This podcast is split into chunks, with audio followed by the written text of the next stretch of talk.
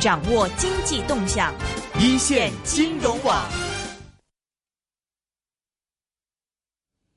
香港这边比较动荡啊，那么外围的情况似乎也是不是特别安稳。那么我们知道之前这个美股方面有大跌嘛，昨天欧央行是正式推出了这个购买抵押债券的啊这个购买计划，但是似乎欧洲方面。也是不太买账，德国的这个指数跌了将近百分之二，泛欧五十指数跌了百分之二点七，英国富时指数跌了百分之一点七，巴黎 CAC 四十指数跌百分之二点八，西班牙的这个指数也跌了百分之三啊。到底是说未来的这个嗯，未来欧洲的一个情况是怎么样子？这个资产购买计划是否有助于改善现在欧洲的一个情况？我们今天电话线上呢是啊，请。请到了瑞银集团资产管理公司固定收益部全球国债和外汇基金投资主管 Kevin 赵赵子怡先生在我们电话线上，赵先生您好。哎，你好。嗯，昨天这个欧央行是推出了资产购买计划，为什么这个 投资者好像不太买账呢？昨天欧洲央行计划只是把九月份开会的那个。宣布的把具体情况说出来，因为当时就是八月二十一号，在美国那个 Jackson 那个后有有一个中央银银行的年会，欧洲央行的总裁用这个机会，他个人宣布了，就是说欧洲央行不会用通货膨胀继续下去的，而且，呃，而且鼓动就是说欧洲政府在经济改革。的同时，能够放松一下财政政策。嗯，啊，就像您说过了，我甚至两三年以前就说过，就是货币政策也很紧，财政政策也也也也也很紧。那个欧洲，嗯，经济的问题就很难解决。嗯，其实这两三年以来，它的它的经济情况就是这样子的。嗯哼。所以就是说，就是每次欧洲央行采取的措施吧，在。啊，都比较每一次都比步伐比较慢，然后呢，德国也比较反对，所以他也是很难。嗯，所以当时他就是九月九月份的开会，就是我的八月二十七号那个讲话，基本上具体化了。然后呢，所以昨天就是把他九月份宣布的东西，就是我实施的计划是买多少买什么，然后详细说出来。所以昨天的开会没有什么新意。所以说，股票市场往下跌，其实是过去一个月这经济数据普遍不好造成的，并不是它昨天政策有什么太多的不好。嗯，因为就是我们刚才讲的，这过去一个月就是呃，香港在游行，中国大陆的数据往下降。嗯。嗯，然后欧洲经济数据往下降，美国数据这两天也下降，所以最主要的是说，现在投资者对这个嗯。经济数据不好，然后包括美国央行上一个月之前说要加息的步伐比以前预期早，嗯，这很多因素做造成的，所以可能跟昨天的欧洲央行，就是说，就是我们说的一个经济数据软，市场就希望欧洲一个央行采取措施，但如果央行都这么做的话，那就没完没了的。所以说我个人觉得。应该昨这次股票下跌跟欧洲央行昨天的政策没有太多关系，主要是这一个月来全球经济数据都不好造成。嗯，全球经济不好，其实欧洲方面我看到，比如说欧元区的这个 PMI 是掉到五十点三，是创了十四个月的一个新低嘛。我记得之前其实您也讲过，是说这个欧洲方面。当时他这个，比如说减息的步伐，包括这资产购买步伐就比较慢，没跟上。您当时是认为，嗯，以前这些措施是有点错过机会嘛？他现在推出这个措施，您觉得有用吗？嗯，总的来说是有用，这主要是他每一次政策都是太少或者太滞后。因为我们刚才讲的，就是在二零零八年和二零一二年，他在金融危机到来的时候或者之后两次加息。这这种这种，如果你以前犯了错误吧，你现在做的事情可能要加一倍，可能得到得到的效率可能还还还比较少。嗯，所以说就是说，如果政策错误，可能对经济造成的损失是很大的。嗯，而且就是你看，全世界所有的央行，基本上没有一个央行说我过去政策错误的，他不会承认的。哈哈，是。那肯定不会承认。所以只有我们这些做投资人去分析，觉得是吧是错误的还是不错误，然后对对经济什么影响？那因为特别像大这种大的国家政府，它很难去承认它的政策是错误的。所以说，投资者也是说，哎，央行觉得我的政策没有错啊，这当时的通货膨胀比较高，我必须加息啊。所以就一般人都会给自己的政策或者是行动做借口的。嗯。然后现在就是要付出更多努力去这个掰回以前的错误嘛。我看到是说他这个德拉吉没有说有具体资产购买数目，说大概的这个总规模最大是一万亿欧元，但是可能也不会达到这个水平。您觉得这个这个这个这个举措够吗？这个这个对，这欧洲央行这个这个购买。呃，债券和美国、英国不一样的最主要的问题就是说，嗯，它欧洲央行无法决定，就是说在短期内它会能购买多少，因为决定市场愿意卖给他多少。嗯，所以它，所以这个这个政策，就它的政策从理论上是可能比欧洲的、比那个英国的或者美国的好，因为他买的是私人债务。就等于说，等于说，把欧央行的货币政策直接贯穿到那个经济里面去，而且像美国和英国买的是国债，所以说买了国债利息下降，如果这私人或者公司借贷利息不下降的话，它的作用是间接的。啊哈！但是有时候理论上理论上更好的政策，并不等于说实际执行的时候政策更好，因为这是我们刚才讲到的，如果私人这种欧洲央行不把这些。嗯，ABS 啊这些东西卖给欧洲央行的话，等于说它叫纸上谈兵。他说我可能买一万亿欧元最高，但是如果他他实际中每个月只买，比如说二十亿、三十亿，那就太少了。等于说，嗯嗯。您觉得实际操作里面是有这样的问题是吗？就是因为这个欧元区好多的一个国家嘛，这么德国啊、法国啊这些，谁卖谁不卖呀？这一些这个操作上面，您觉得是个怎么样情况？对，而且因为经济不好吧，嗯，他欧洲央行他不愿意承担这个信贷差信贷的风险，这可以理解。嗯，所以说经济越不好，他这个就是有信信任评级越好的公司，这种债就越少。所以欧洲央行又不愿意承担信贷风险，说明就等于说他能购买的这些债务符合他要求的越来越少的。嗯嗯嗯嗯嗯，就是说，其实这个企业企业还是一样的问题，就是他真正去买的那些，他他想买的一些企业债，可能是这个质质素比较高的，未必需要这么多钱的。但是有一些这个企业，它有很多债，但是这欧央行未必也喜欢买。没错的，嗯，因为他刚欧洲央行就说了，就是他最多买一个，就是就我们叫做 asset backing，就是说百分之七十，以前就说只买百分之三十，这次昨天早上放松了，但是就是我们刚才说，随着经济往下降，它这个能达到这个标准的这种啊 backing security 越来越少的。嗯嗯嗯，所以这个您觉得可能这个这个欧欧央行这个措施？现在也不知道后来会怎么样，是吗？这总总的来说，就是目前欧洲的经济，就是说靠欧洲央行去挽救是很难的。所以它最主要的就是说，其实它这个政策本身还是可以。最主要的，欧洲还是说决定两个，就是说全球经济的走向和欧元的汇率。如果说全球经济往上走，欧元汇率往下跌，就像九十年代一样。你看九十年代的时候，美国经济往上走，欧元不。对美元的汇率往下跌，这个时候欧洲经济都会复苏的。这个传统的这个经济周期还是会有效果，但是目前就是我们刚才讲的最主要的就是说，欧元还是往下跌，但是主要是全球经济走向，特别是中国这一个月的经济数据很糟很糟糕。然后政府呢，就特别是美中国的财长在澳大利亚这次 G20 这个会议说不会采取很大的措施，所以使得投资者信心下降很厉害。我记得当时那个 G20 那天开会。那个，嗯，在香港交易的中国股票，就那一天就跌了百分之三。嗯，对，因为中国现在全世界市场对中国的经济走向政策很敏感的，因为我一直在我们公司说，中国对全球经济的贡献已经过去六七年都超过了美国，是全是贡献最大。因为中国经济本身的增长速度在往下降，因为中国经济现在占全世界经济的百分之十左右。嗯，五年以前只百分之五，十年以前百分之三。嗯。嗯啊，所以其实中国的中国经济的政策对世界经济的那个走走向很有很有很重要，因为美国再也不像以前了。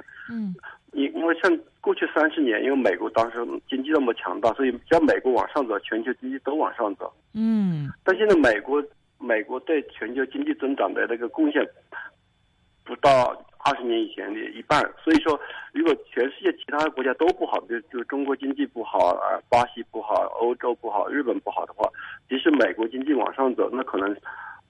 那可能就是过去三十年的经那个规律是相反的，对，过去三十年是美国往上走，或其他国家带起来。我如果因为现在的这个经济重心在转移，如果其他国家都不好，美国好，可能会美国往被被其他国家往下拖。你看昨天的前天经济数据就是这样的，美国经济数据一直往上走，因为这一个月全球其他国家数据都不好，嗯所以把美国的数据反而也拖下来了。嗯嗯嗯嗯，这主要是中这个世界经济的比重在在慢慢的变化造成的。是。那您觉得现在美国还会提前加息吗？这种情况，我知道您肯定不会，这是我对我是觉得是肯定，因为我上次说过了的，呃，对全球经济最大的危险就是美国提前加息是的机会是是很高。嗯我记得然后上个月，上个月他们美国、欧洲、美国银行开会，所以他把那个利息的预测，这稍微加快一点点，经过他加息的时间表没有变化。我个人觉得，如果在目前这种经济环境下面，他会进一步推迟加息的。会进一步推迟加息。当然了，现在我们刚才讲的只有一个月的经济数据，所以说如果经现在这种经济数据继续持续下去的话，它明年中期加息的可能性越来越小。明白。另外，您刚刚提到这个中国方面呢，中国方面虽然政府层面一直在说我们不会大规模的这个刺激经济，但底下的一些小动作还是不断的。比如说今天的港股虽然跌的比较厉害，但是嗯，里面的这个地产股就涨得还挺好的。主要一个原因就是在假期的时时候是嗯，中国的央行正式是说是放松了这个首套房贷的这个认定标准嘛。那么就是如果你底下名下有一套房，然后这套房的房贷还清了，那么再买第二套房，然后这个这个这个贷款还是可以给你打折嘛？就这是不是也意味着中央开始有一些动作，比如说支持房地产？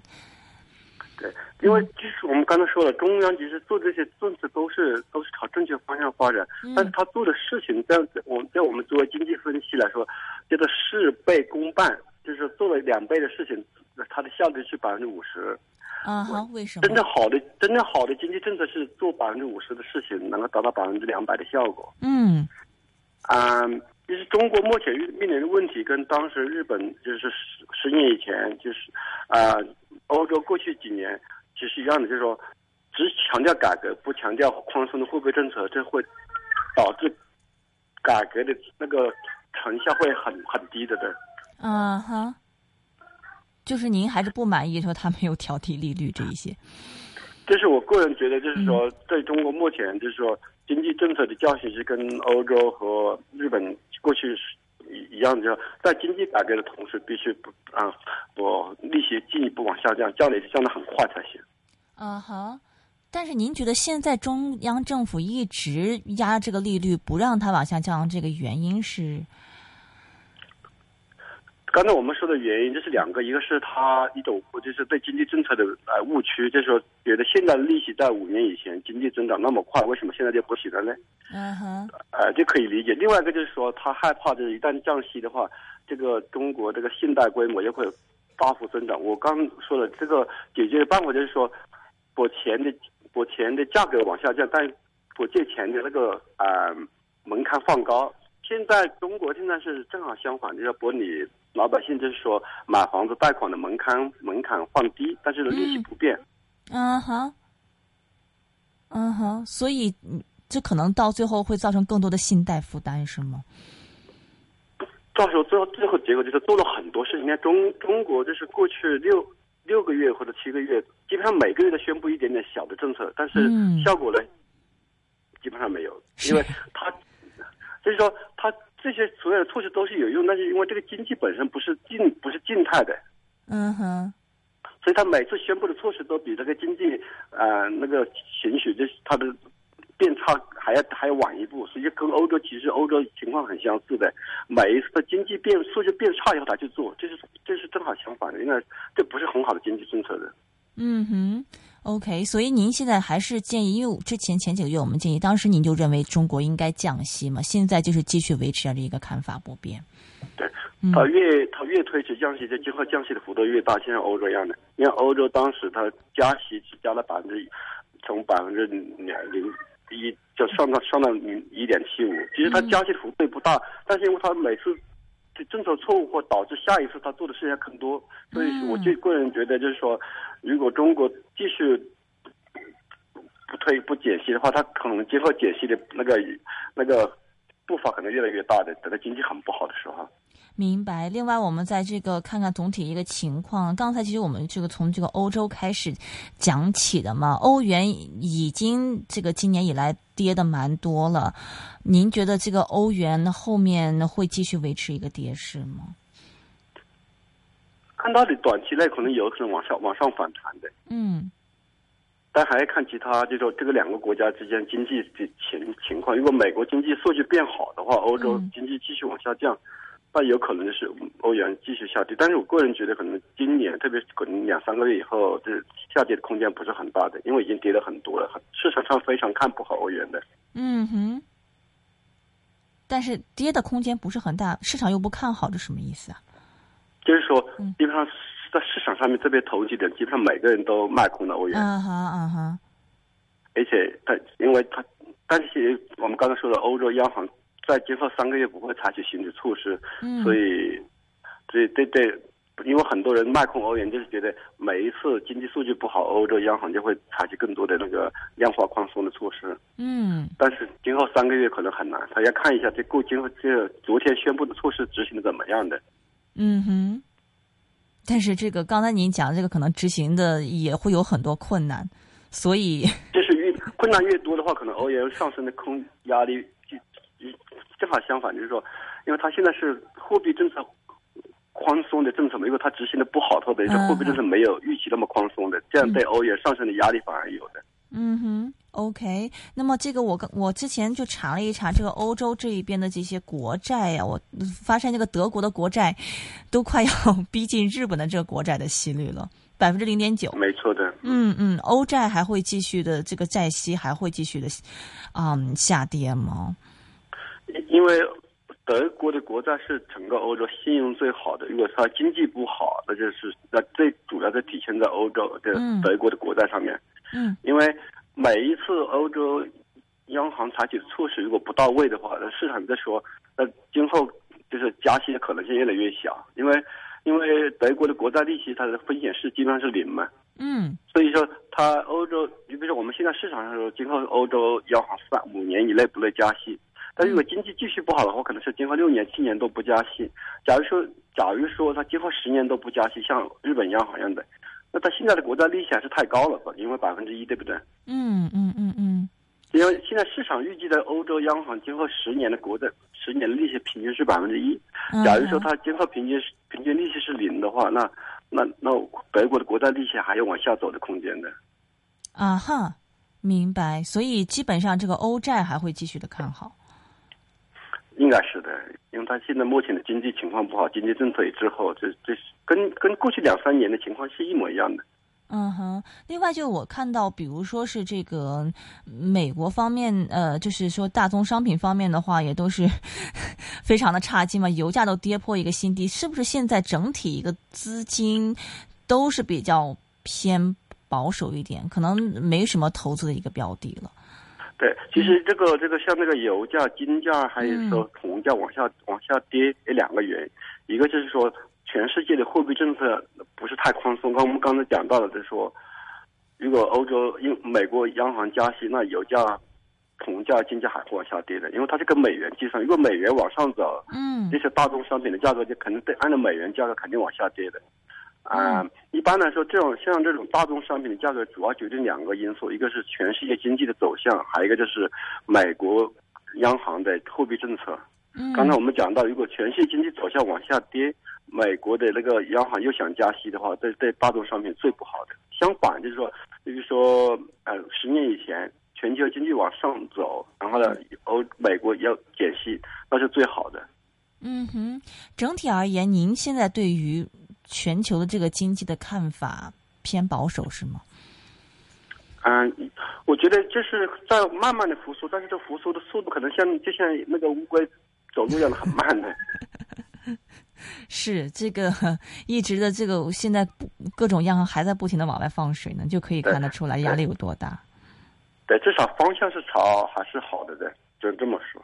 嗯，是说以后可以相对看好看好美元资产吗？还是？嗯，美国的一个好处，它的它的公司比较就是比较活泼的，全全世界化程度很高，特别是高科技股程度比较高。就像你看阿里巴巴，因为是中国公司，也在美国上市的。嗯。嗯，所以其实美国本身它的，因为它美国公司这个，特别是美国的这个，嗯，股票它的估值还是比其很多其他国家高，所以反映了。市场上不看好其他国家，看好美国。嗯，所以，呃，他已经有这个预期了，对。嗯嗯嗯嗯，明白。呃，OK，整体一个情况还是不是特别的一个乐观呢？就是在这样的一个市况之下，还是要啊。这个要谨慎决定一下。那么非常感谢是来自瑞银集团资产管理公司固定收益部全球国债和外汇基金投资主管 Kevin 赵是赵子怡先生，给我们点评一下最新的欧洲央行的一个政策，顺便也点评了一下全球的经济方面的一个走势。谢谢你，赵先生。啊，谢谢。Kevin，人和动物的生命有高低之分吗？